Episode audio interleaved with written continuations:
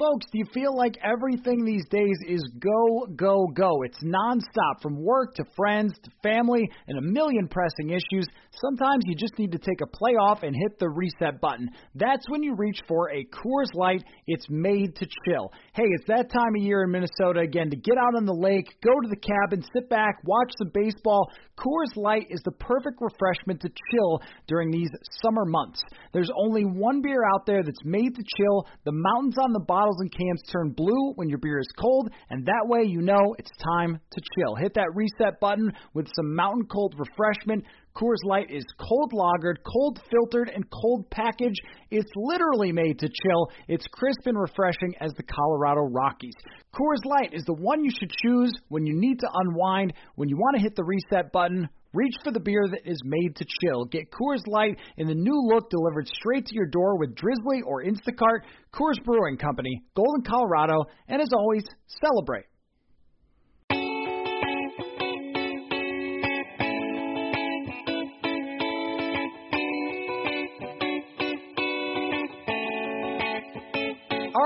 Welcome into another episode of Purple Insider, recorded on Monday evening. Matthew Coller here with you. This episode is always brought to you by SimBull, your stock market for sports, and our friends at Scout Logistics.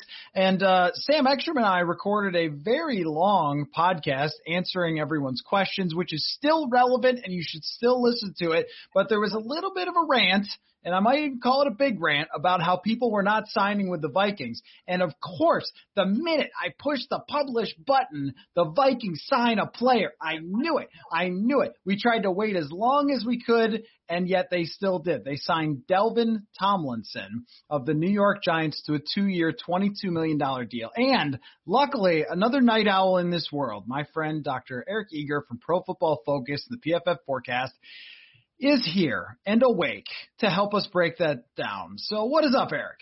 Dude, this is probably the second time I invited myself onto your show. I remember like was it when they beat Dallas that that Sunday night one game where that was actually a fun game to watch. It was like probably the last time the Vikings were good.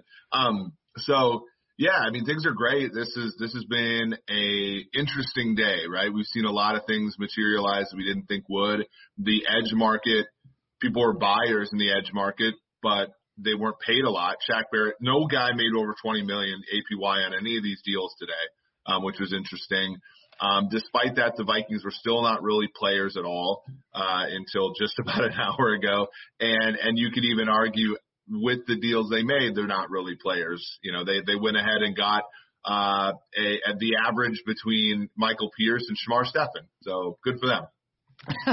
well, so th- this was a thing that we just didn't see coming, though, and uh, also n- naturally, Trey Hendrickson signs with Cincinnati the minute that I published the podcast, like to the second. I waited until Carl Lawson signed, and I thought I was good, free sailing till at least tomorrow.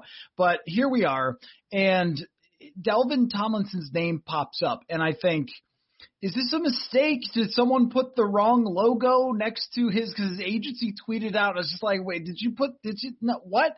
Because Dalvin Tomlinson is a nose tackle who has traditionally, over his four-year career, been an excellent run stuffer. You won't find too many better run stuffers in the NFL than Dalvin Tomlinson but he is not known as a pass rusher. He doesn't have a whole lot of sacks, and he had 28 pressures in 334 pass rush snaps last year, which is okay, um, but it's not one of the players that we saw coming because they have yeah. Michael Pierce as the nose tackle and Shamar Stephen in a run stuffing early down role.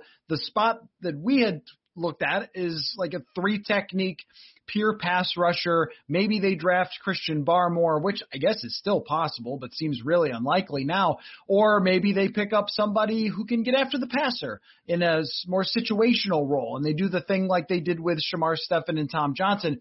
So, um, I know that I'm the one that's supposed to make sense of these things, but I'm still trying to exactly figure it out. So you make sense of it.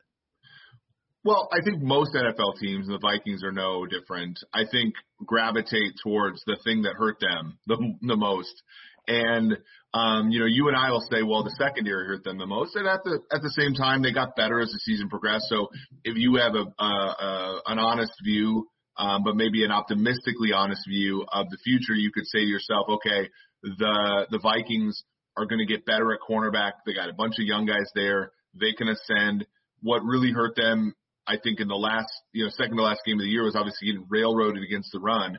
Um, the and and the research, like I I published an article this year that basically said, look, if you if you have a run stuffing defensive tackle, not all is lost. That player allows you to play fewer men in the box. It allows you to cover the pass better, even if that player is not necessarily a great pass rusher. And Dalvin Tomlinson's not a great pass rusher. He's never had a, uh, a pressure rate above 10%. He had a win rate over 10% last year, which is good, uh, meaning that he's getting pushed more uh, than than than people uh, you know this pressure rate would would give rise to. So that's a good thing. Um, but he's not a plus player as a pass rusher. And the problem is you're allowed, in my opinion, one of those guys. You're allowed to have a player who holds the point of attack, uh, uh, Pat Williams, um, you know, Jerry Ball, a former Viking, like those type of guys. You're allowed one. And then your other three guys have to be able to rush the passer. And unfortunately, it looks like the Vikings are going to have at least two sort of subpar pass rushers on the field at a time um, next season, and not to mention the fact that their defensive ends, Ifeadi Odenigbo, Stephen Weatherly for now, we don't know about Danielle Hunter. Like those guys are okay NFL pass rushers at their best day. So to me, you're you're gearing up to stop the run and you know the you're not going to get enough heat uh you know to, to take some pressure off of that secondary which is really in a rough situation probably losing Anthony Harris although the safety market got weaker today I think um but also seeing Harrison Smith get a little bit older so when I pull up the pass rushing productivity for Dalvin Tomlinson for last year, players who were regulars, he's not too bad. I mean, 25th yep. in the league is solid compared to, and this will be no surprise to anybody who watched last season, uh, 52nd and 53rd, dead last, is Shamar Stephen and Jaleel Johnson. Yeah. So you are certainly upgrading in that perspective. And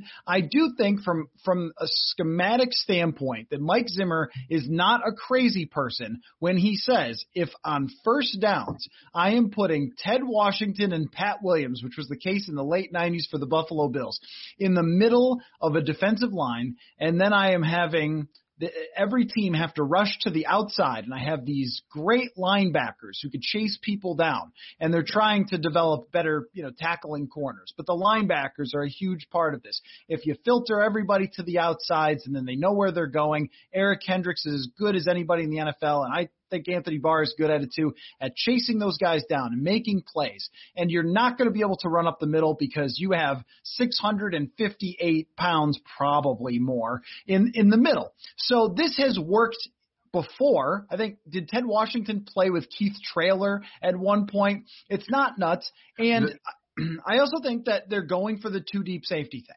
That the league is going to be using two deep safeties way more than ever has in this upcoming season because how it worked for Brandon Staley and it's worked for Mike Zimmer in the past. However, I don't care if you have seven safeties, if your quarterback sits back there and sits back there and sits back there. Even Mike Glennon made some plays against the Vikings when they had no pass rush. Well, and we don't even have to look that far back in Vikings history, right? I mean, when you look at, um, you know, 2006, 2007, 2008, the Vikings basically set records. I mean, I think in 2006 they barely allowed over a thousand yards rushing, um, and 2007 were very similar. And the problem was, so they had both Williams on the inside, both Pro Bowl players, both great football players, Ring of Honor type players for the Vikings. But when your edge guys are Kenechi Udeze, Erasmus James, Darrion Scott, and guys that can't rush the passer, you know, their secondaries weren't bad. Antoine Winfield's a great football player. Darren Sharper, uh, Dwight Smith was, you know, two touchdowns in the Super Bowl. They had good football players. But like back then, you needed to uh, get, get, players drop back further and you needed a pass rush. So what they did, they send two first round picks and a third for Jared Allen and they, or a first round and two thirds for Jared Allen to give them that huge deal and it changes the complexion of their defense. Right now, the Minnesota Vikings, uh, they're making, probably making a bet that that Hunter's going to stay. But the, there's a ton of uncertainty there. One, Hunter's health, like a neck injury is no joke. Um, you know, whether or not there's also an issue where we have not seen Danielle Hunter have elite production as the team's only defensive end, right? We won't, we haven't seen that very often. And I, while I think he's a great football player, that's an unanswered question. And then thirdly, is he going to be happy playing here at 17 million APY? Like that's a really like a pointing question. If they have to get rid of him, they're going to have to draft an edge. And th- think about how absurd this was. In 2008, when they when they signed Jared Allen, their other option, if they didn't get Allen, was to trade that first rounder and the two thirds to move up to eight and get Derrick Harvey out of Florida instead. Well, if that's the Vikings, like, and Derrick Harvey was a bust, right? Mm-hmm. If the Vikings option now is to go after like Gregory Rousseau or you know somebody else in the draft, Kwity Paye, somebody like that, to to not to overcome Hunter, a loss of Hunter should they lose him, that's a very speculative move, and that's and that's going to leave the the signing that they the two signings they just had, Pierce as well as Tomlinson, that's going to leave them less valuable as a result. It would be like signing Kenny Golladay, but le- but having Drew Lock be your quarterback. Like that sign, that other signing is just not going to matter that much because he's supplemented with players who stink. And, And that's really where the Vikings run into it here. And they saw all these edge players come off the board today, and, and it had to be a little bit disheartening.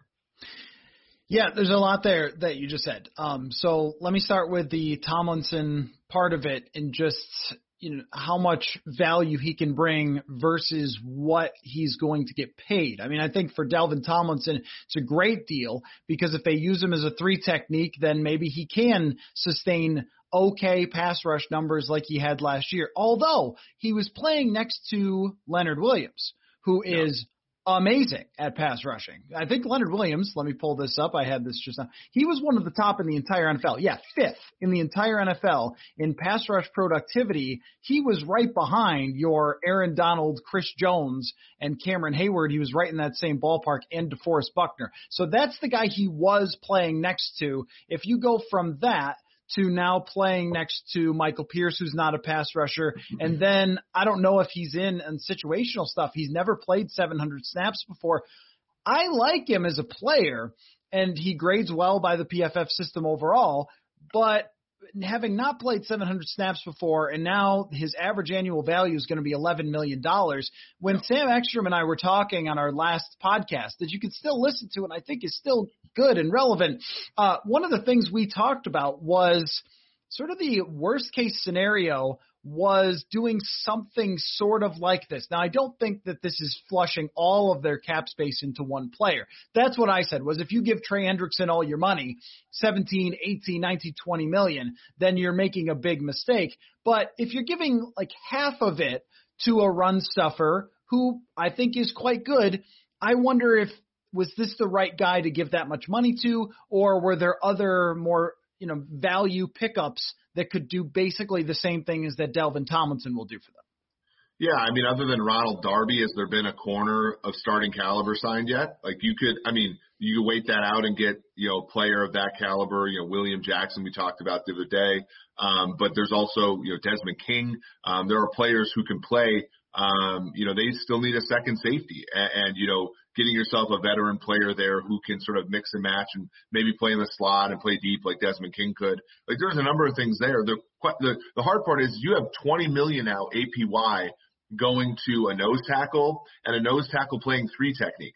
That's a big time projection. This is different. Somebody said that, oh, this is another one of Zimmer signing a Giants nose tackle and, you know, Linval Joseph, and that really worked. Well, the problem with that one is Linval Joseph is a, was a, a better pass rusher than Dalvin Tomlinson is, and B, the only one of these run first defensive linemen that the Vikings had on the field all the time. The 2016, the year where Sharrif Floyd got hurt, and they started Shamar Stephen and played him half the time, they weren't as good of a defense. You know, they, they were a better defense in 2017 when they played Tom Johnson most of the time. And he was the sort of like, you know, the guy who played the three technique and you, you Linval would make up for him in the run game. And that was a good defense. And my issue is is like where is that push on the interior coming from? It, it's going to be more of a traditional like two fatties on the first two downs of the, of the the series, and then bring in like a former edge to play on the interior. And I just I just don't know if that predictability is worthwhile in a current NFL defense.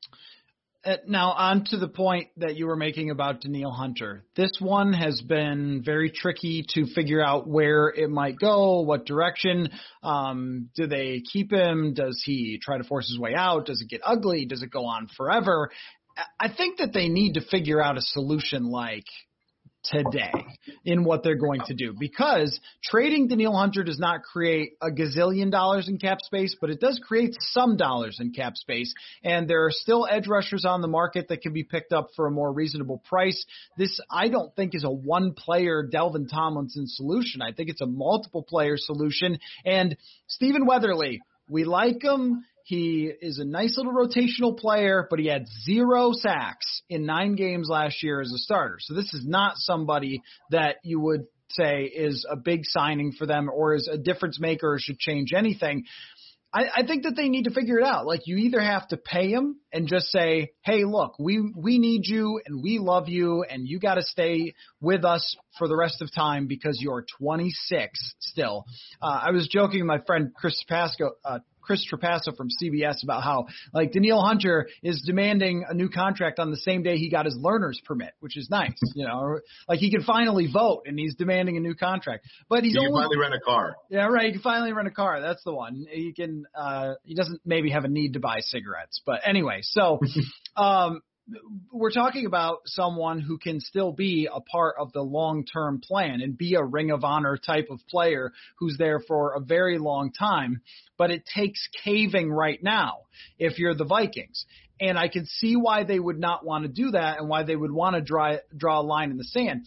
But if you're going to do that, then you need to trade him now so you have the cap space to spend and the draft picks for this year's draft as opposed to waiting. I think that they did a great job trading Stefon Diggs at the right time. If you wait until when Khalil Mack gets traded, you got to wait for those draft picks to be drafted, developed like two years down the road. So figure it out right now. It seems to me that by, you know, throwing a tweet out there, his agent throws a tweet out there today. It's like, this thing seems contentious. I think they should start making phone calls to see what people would offer for him. Yeah. Do you think? What's your opinion? Do you think the Diggs trade makes them more or less likely to move on from Hunter? Because I could see it either way. Diggs was tremendous last year, led the league in receiving. So in that way, it blew up in their face. But obviously, Jefferson was an amazing player. Um, I see the Jefferson pick more as luck. If the Eagles just pick the right player, they don't get him. But at the same time, like the Vikings might see it as a success, right? So then, uh, do you what? How do you view? Is this trade more or less likely given what Diggs what happened with Diggs last year? Folks, March is quite the month for Minnesota sports, and SotaStick has you covered with Minnesota sports themed gear. The hockey team is headed down the stretch, so you've got to check out the Dollar Bill Krill shirts, and baseball is ready to get started. Go to sotastick.com, check out the Touch 'em All shirts, the Twinkies hats, and the Tomorrow Night hoodies. If you use the promo code Purple Insider, you can get free shipping. So go to sotastick.com to get your original Minnesota sports inspired goods. All of their apparel is screen printed here in Minnesota on super soft, super comfy shirts and hoodies. You will love it. That is SotaStick, S O T A S T I C K dot com. Original Minnesota sports inspired goods. Code Purple Insider for free shipping. Hey everybody, want to tell you about our friends at SimBull.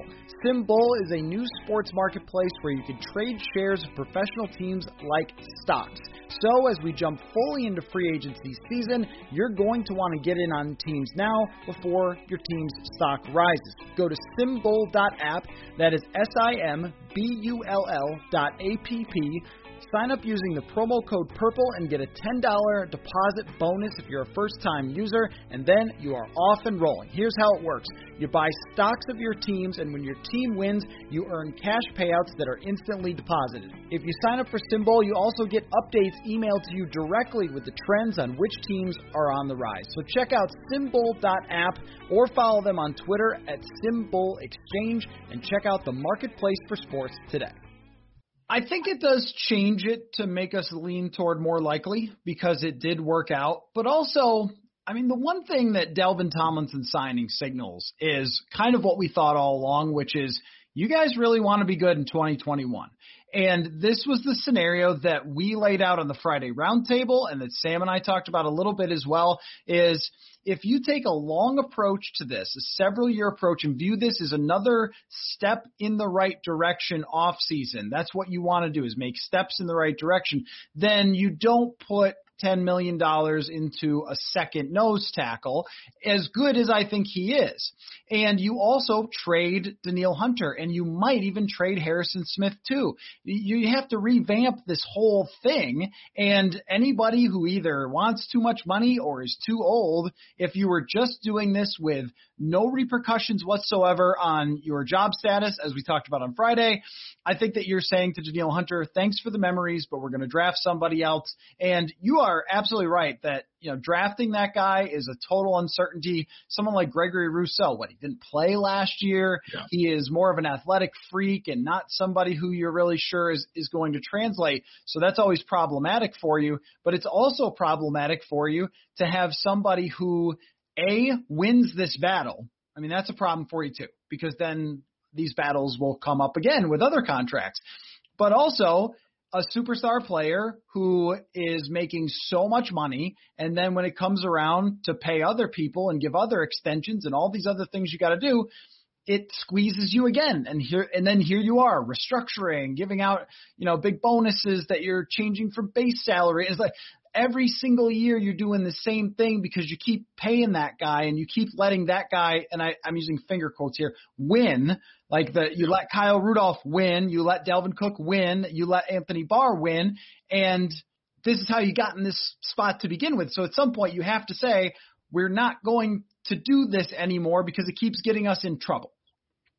Yeah, and you're seeing that right now with like the Eagles, right? The Eagles are saying, you know, they didn't sign anybody today, from what I can tell. Than I think they signed Brandon Graham to a one-year deal, which again is sort of kicking the can.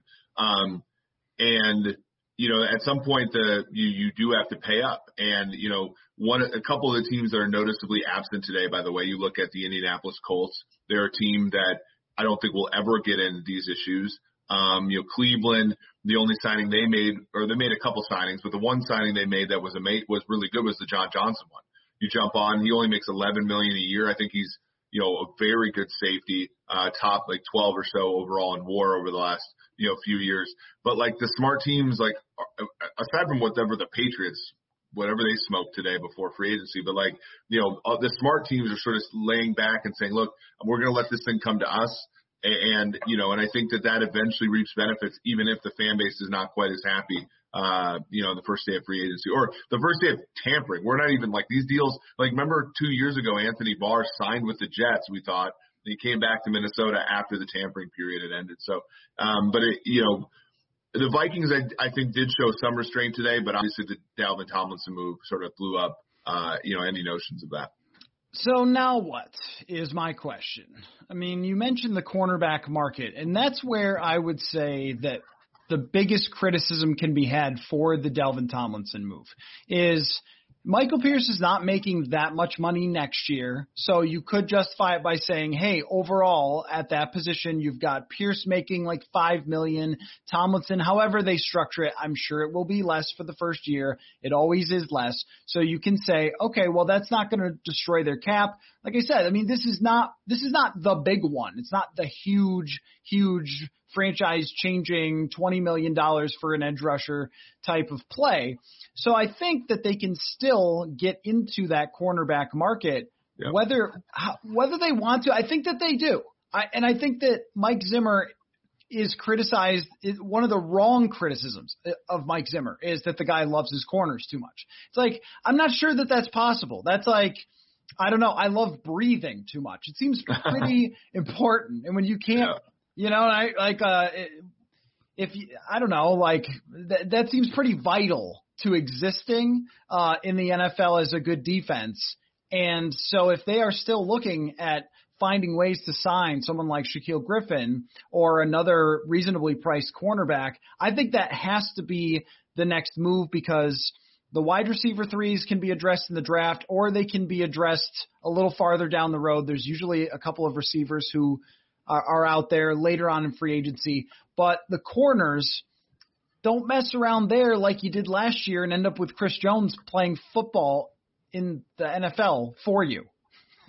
yeah, right. I mean, and there's a lot of value out here. I'll tell you this: uh, they have the, the there's a former Jets corner by the name of, of Brian Poole who has been very up and down in his career.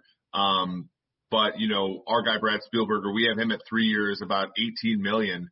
Um, you know, as a projected signing. Like that, that guy would make a lot of sense. Um, you know, the, the Vikings defense took off when they got Captain Munnerlyn playing in that spot, spot. And, you know, it really fortified in 2017 when after Munnerlyn left, they went, they, you know, got Mackensie Alexander playing starter caliber football. So that's one where, but there's a ton of value here. Quinton Dunbar, a guy who, you know, was one of the, I think he was like second in our, in our, uh, cornerback grades was a trade, was a trade guy, um, to Seattle, um, from Washington football team. He's available. Xavier Rhodes is available. Just to sort of give you the idea here, um, you know, there's a ton of players who are very, very worthwhile in getting. And I know Vikings fans are looking at Shaquill Griffin as a guy that they should sort of gravitate to, but I'm thinking, you know, get two guys that have have experience before. And if your if your young corners all do well, you can cut one of them after training camp. But like, you know, there's no reason they shouldn't kick the tires on Malcolm Butler. There's no reason they shouldn't kick the tires Brian Poole, Quinton Dunbar. Um, you know, Ronald Darby and Jason Verrett went for relatively meaningless deals today.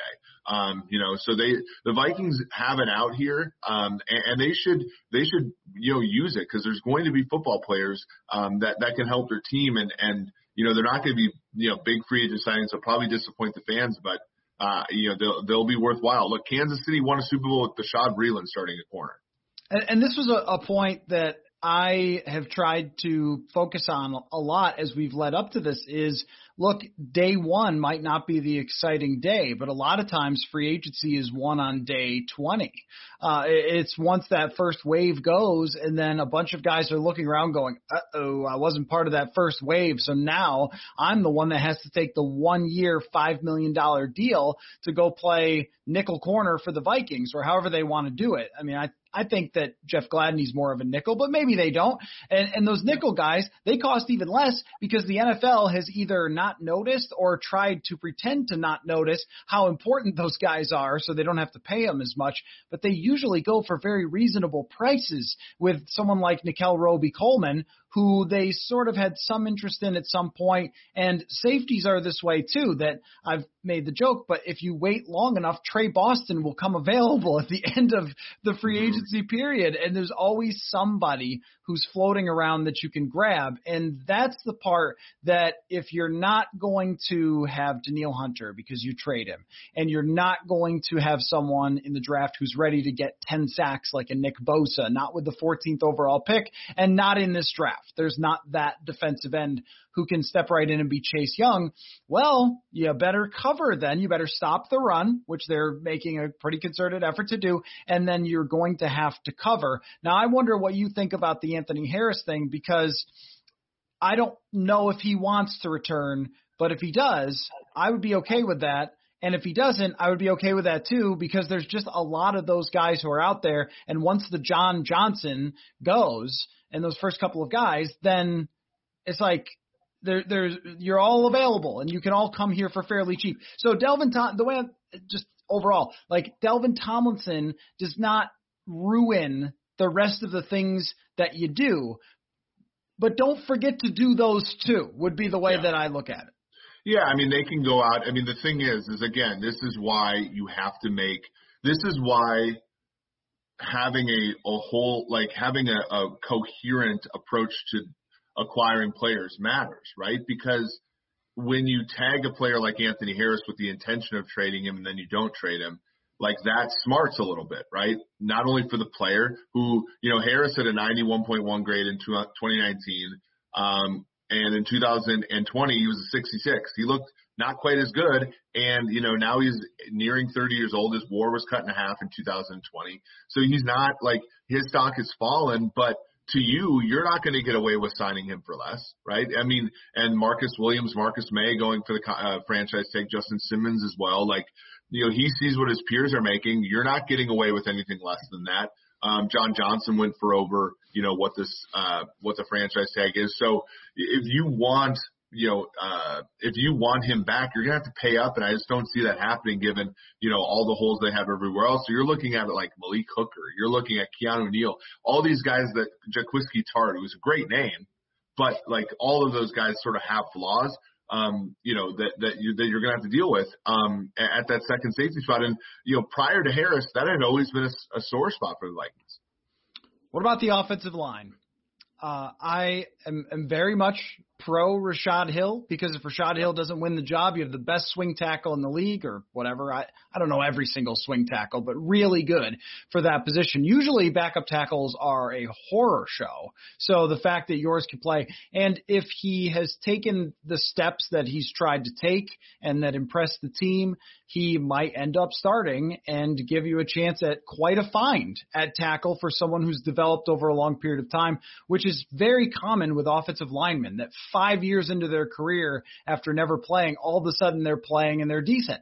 Um, but what else is my question? Because the guard market now is that You're one goes getting a elite fast. Yeah, that one goes fast. Those guys are gone. So now what? Now what happens at offensive line? Yeah, I mean, here's the thing. Like, I, I actually like went into our system and just looked at Rashod Hill's left tackle snaps, um, and he gives up a pressure on 5.9% of his left tackle snaps, um, which is very good. Uh, Riley Reiff the last two seasons was about at 5.1, so you're looking at the kind of the same ballpark, but you're paying Rashod Hill a lot less. Um, so there's some value there. Obviously, that would mean Cleveland would have to play one of the interior positions, and um, you know, and there's actually, you know, uh, you've you've covered the team, and you know, and and your intuition on this was excellent. I mean, Rashod Hill's a terrible right tackle. He's a pretty good left tackle, right? Like he can get the the job done there, and there are some players for whom that's true. Uh, and that's good for the Vikings. If they know that and no one else does, then they have an edge over the league. Um, that means that they're going to have to go out and get you know, like, and there are guys available. I mean, you know, Rick Wagner was a guy, I remember years ago, you and I would talk about the Vikings signing him. Um, it doesn't look all, like he's going to be all that expensive. Bobby Massie's the same thing, a former starter, um, for the Bears. Kelvin Beachum, similarly, Mike Remmers, who the Chiefs want to bring back, but he'll be cheaper if the Vikings want to bring him back. I don't know if he'll want to. Um, but there's a ton of options there that are cheaper. Um, you know, I hope that they go that direction because they've actually had more success signing these guys than they have drafting them because they've been just awful drafting, you know, especially interior linemen. Uh, Pat Elflein for some reason got three years, uh, a three year deal today from the Carolina Panthers, but there's a ton of guys that are available, um, in free agency on the interior as well, like Germain Ifedi, James Carpenter, guys like that who will, you know, come for relatively cheap that'll bring some veteran uh, you know, Nis there. Even Kelechi Osemele is a guy who looks like he's rebounding from an injury. So there's a ton of value to be had. Um, and I, and that's a place where I wish the Vikings would pay up instead of going into the draft because they just have not been able to evaluate the position very well for young players. Hey everyone, I want to tell you about our friends at Scout Logistics, and I really do mean it when I say friends. They are fans of Purple Insider over at Scout Logistics, and since they reached out wanting to support this show, I want to tell you about what they do. Scout Logistics is just in time transportation for full tractor trailer loads, and if you're wondering what that means exactly, well, if you own or work for a company that needs shipping solutions, they are the preferred carrier of Fortune 500 companies across North America, and we have quite a few of those in Minnesota, right? They can ship perishable, non perishable, FTL, or LTL, and they have on time delivery rate of over 99%. So, if you're like them and you enjoy the show and you have shipping needs, check out scoutlogistics.com or call 855 217 2688 extension 232 to connect with them directly to find out how Scout Logistics can minimize risk and overperform and go the extra mile for your company. Well, how many ever you want for free agent guards? Take another one. Like Yeah. you know, take take Yeah. two. You're you're gonna want to refill, so take two cups or whatever. Like you know, get get Carpenter and somebody else, or Austin Blythe and somebody else that can compete with them because this has not been very good when they try to even pick off the bargain uh, barrel. Because I mean, even Josh Kline, like he was okay, Josh Kline, but he didn't play well. He was just the best worst of the interior for that year. Mhm. Um, and and the same with Remmers, where it, only if you're playing tackle. But I, I don't think that he would want to come back. And I'm sure Vikings fans would lose it if Mike Remmers, after getting smoked in another Super Bowl, was starting for them in the offensive line. But overall, he was you know moved out of position and played okay at right tackle. That's exactly the type of guy that they can still get, and that's why you know free agency again not over after paying Del, Dalvin Tomlinson, but you have to be shrewd the rest of the way. And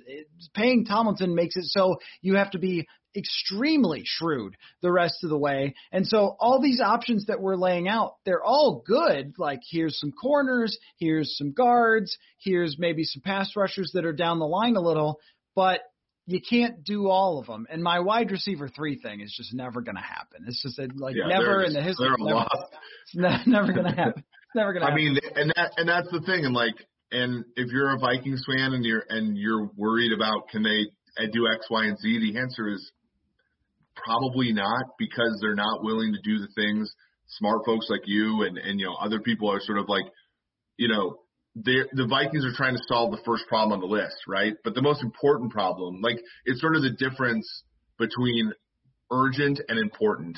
They're solving the urgent problems, and they're oftentimes omitting the the important ones. And and important problems are your third corner, your third wide receiver, your um, backup quarterback in many ways. Like uh, think about this for a second. The Vikings started the season one and five and really still know nothing about a young quarterback. You know, like those things are not urgent, but they're important. And and you know, and, and th- this team, I think, oftentimes struggles to solve a problem that's not right in front of their face. Uh, no, that that's been 100% them in the last several years has just been what is our one pressing need and let's put everything we can into that and let's leave these other spots open. And this has just been my feeling is you know Adam Thielen goes down 2 years ago and Stefon Diggs absolutely takes over but they still lose some games or don't perform as well in some games when he's out especially you know the the game against Kansas City where they get beat by Matt Moore Adam Thielen goes out early and they can't really throw the ball very effectively early in that yeah. game after he goes out. And that sort of stuck with me that if you're playing a good team and Adam Thielen or, or Justin Jefferson tweaks an ankle and you have to play Chad Beebe as your number three receiver, like you said, like it's not the number one, you still have a good receiver. It's not the number one thing on your list, but it might be the difference between winning and losing. And the same thing goes for not signing those veteran corners last year. The difference between winning and losing is does Chris Jones tackle Tony Pollard? And oh my gosh, he didn't. Uh, he didn't even come close. He made sure that he was not even in the vicinity of tackling Tony Pollard. Uh, so, sorry, go ahead. Yeah, and and it also shows like, you know, you look at how Kansas City fell in the Super Bowl and how Green Bay fell to Tampa in the NFC title game. Tampa, Tampa was a super team. They were first in the NFL in, in wins generated by the safety position per dollar. First in the NFL in wins generated by the cornerback position per dollar. Kansas City was second, by the way, very efficient there. And Kansas City had Hill and Kelsey, two elite talents, and Tampa could pressure with four, and they got six in the back end. Six is more than enough to take on those two guys if your secondary targets can't beat man coverage. And Minnesota has a worse problem than Kansas City does because Thielen's nowhere near as good as whoever is second between Kelsey and Hill. And so, and you saw that in the game and Tampa. And Tampa wasn't even at their big best form at the time, but you had those two receivers. Jefferson played a good game. Kirk made some throws, but ultimately when they needed it the most, we saw the pressure. But the pressure is coming from the fact that Tampa can allocate their coverage guys to the two receivers the Vikings have, and none of the secondary guys could step up. And unfortunately, you know, when you look at Tampa's team, who t- who caught a touchdown against the Vikings? The Scotty Miller right? Like their fourth and fifth option would be the third guy on the Vikings. Like, and they're stockpiling. They they may have they may have failed a couple things that were important or sorry urgent, but they solved all the important questions, and ultimately that's how you win. You know, win Super Bowls in the NFL. I think, you know, ultimately that's where the Vikings have to get to. Right. So they need to solve everything important with at least a C or a C plus player, as mm-hmm. opposed to solving one urgent problem with a B plus player, which is what they've done as we're speaking right now. And then we'll see where this goes because that's the fun of free agency in the off season. As uh, clearly my timing is not good because every it's like this podcast. I'm sure as we're recording, they've signed three more people. Um, so anyway, let me ask you this one last question before we wrap up. Day one of free agency who is, wait for it, the winner of day one of free agency. Well, I was before I, I recorded this video. I was on a, a TV show in Las Vegas, and they they they just said aside from the Patriots, who's the winner today? I go, wait a sec, the Patriots were a winner today. It's not necessarily how many people you signed because like we saw, I don't know if you remember Tampa Bay, that one picture of like they cut Darrelle Revis because he didn't fit Lovie Smith's defense, and they signed Alterraun Verner, Michael Johnson of the Bengals, and then I believe it was like Vincent Jackson and Josh McCown, and they had those guys, and like literally three of those players were gone by like the next year, like. You know, it, it, this is a banner hanging season, but I, I don't necessarily think uh, we, we'd go about it, you know, evaluating it properly. So the the team I think that won free agency today is uh, is the Cleveland Browns with John Johnson. I thought that deal was amazing. I think when you look at them, they get Grant Delpit, a second round pick from LSU back from injury. They traded for Ronnie Harrison during the season when they were having trouble at the position. Now, what looks like a, a, a weakness for them linebacker is now a strength because Harrison can play that linebacker role in a three safety defense that we're all looking at. And then Johnson's just a really undervalued player in the NFL. Pair him with Denzel, uh, uh, Greedy Williams from LSU, Denzel Ward, former top five pick. The defense gets a lot better. And, and on, and on the offensive side of the ball now, less of an excuse for them because they'll have a better defense backing them up. So I think the Browns won, won the day today because they made a signing. They, they held some restraint at the other edge position right? They're they're trying to replace Olivier Vernon there, but they did make one splash, and the splash was reasonable, and it was a very valuable one. The Browns doing the right thing is weird. I mean, it's it's just we've gone through for so long that they haven't. But um, even the longer view of how they've built up their roster, and even waiting for the quarterback until they had something reasonable to give the quarterback, yes. I think was a good plan as well. And this is where, when you apply it to the Vikings to some extent, you think at some point they may have the quarterback on the rookie contract. And where you want to be is the team that has an ascending roster matching up with here comes the rookie quarterback and put them together and you can go to a Super Bowl. But if you spend too much on trying to keep the stars, keeping the band together and overpaying and overpaying and overpaying the older players, then we get to the 2019 to 2020 situation where you don't have the cap space or even, I mean, honestly, where we are today, where even two years removed from 2019 or two off se- in the second off season since they won a playoff game, and we're still saying cap problems, cap problems, cap problems. That's not where you want to be if that is your eventual plan to move on from Cousins and hand him a really good roster. Well, and absolutely, and and the thing that's cool about Cleveland, you know, great coach, great GM, uh, quarterback who's ascending, but you know what? If he stinks next year, they can move on from him. They're not they're not tied to him all that much. Um, and you know what I what I really like about that team is again they're just they're making shrewd decisions. Who the, who did they sign to be? So they had one glaring problem in 2019 was offensive line. They go ahead, they get Taylor, uh, they get um, uh, they get the guy from Tennessee. I can't remember his name. Then they draft Jedrick Wills. They get uh, Callahan, Bill Callahan, second best offensive line coach in, in the PFF era. I tweeted that. You know, they, I, I sort of talked about. They give themselves a chance all the time, and and the, and to your point, you made a very good point. When they were rebuilding, they ne- they didn't push the panic button and take a quarterback at any of those times. They kept re- they kept going, they kept going to the point where, and again, they they missed on Mahomes, they missed on Watson, right? But the year they got, the year they got uh, Baker, they they got Denzel Ward at four as well.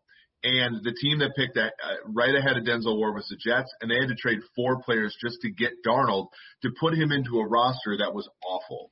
And, and I th- I fear that that's the case. That might be the case for Minnesota, where you have a good enough roster where you're picking sixth or seventh, right? Like like the Jets were that year, and you're like, okay, it's time to get a QB. It's time to get a QB and you either wait for that last quarterback like they did in 2011 with Ponder, or you take a bunch of picks and move up to get the quarterback you really want, in which case he's coming into a roster that's not very good.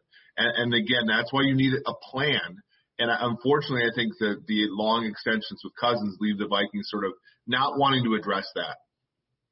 You draft the guy this year, and then you sit the guy, and then you. I don't think they'll do it, but yeah, I mean, look at Green Bay. People are really upset that Jordan Love is on Green Bay's roster, and and, and I I can understand it because Rodgers is a lot better than Kirk, but like people don't have patience. You know, people don't want to do that, and it, and it's and it's unfortunate because I do think that this should be a year for at pick 14. Look, Fitzpatrick signed, Cam Newton signed. One of those quarterbacks is going to drop to the Vikings at 14. I can just see it, and you know they'll have a tough decision to make.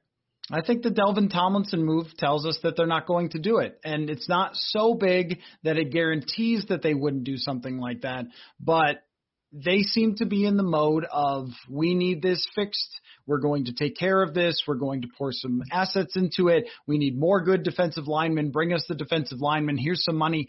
And if they give over the money to Danielle Hunter, it will even further solidify that 2021 is a year where they feel like we absolutely have to be in the playoffs. We absolutely have to be competitive, even though we probably aren't strong enough to go any farther than maybe the first round or, or one win, a wild card weekend win. And I think that there are some people who don't mind that, who don't mind being competitive, and they don't want um, any more seven and nine seasons. Last year was not super fun. For Purple Insider business, I would prefer a playoff game, mm-hmm. um, and uh, maybe even one to travel to. I had a great time in New Orleans two years yep. ago. It's just that if we're doing this from the GM standpoint, from the bigger perspective, if you fill these spots from free, you really can play both sides. You spill, you fill the spots for free agency with shrewd moves, and I don't mind the Tomlinson one if they're going to stuff the run a bunch and no one's going to run on them and they can play their two deep safeties. That's all right. Just don't mortgage your future for anyone. And a two year deal for Tomlinson doesn't do that. And think about when you get to the draft, not what do we have to fill that's left over, more of what's the best move for our organization for a long period of time. Because if you assume that you're on the hot seat as a general manager, I think that's where you do make desperate moves, and then you do hope that Kwity Paye is going to get you 10 sacks or something, and then you know you sort of ends up just repeating history over and over again. Yeah. I'll say this about the ta- uh, Tomlinson signing: he's a good football player, and he raises their floor. The question becomes, if you're a Vikings fan, do you want the floor that high? Let's end on that. That's it. That's like a when you write an article. This is for you. You write articles sometimes the most important lines in the article are the first one, the last one. Podcast, same way. Give a hot take at the beginning, hot take at the end. Eric, uh, thank you so much for doing this because come on. Like, did you have to announce it right the minute I published the podcast before? That's okay. That's free agency time. But it's very cool of you to offer to jump on, and this was super fun. So we'll do it again soon. Thanks for having me. I wasn't going to sleep anyway, so.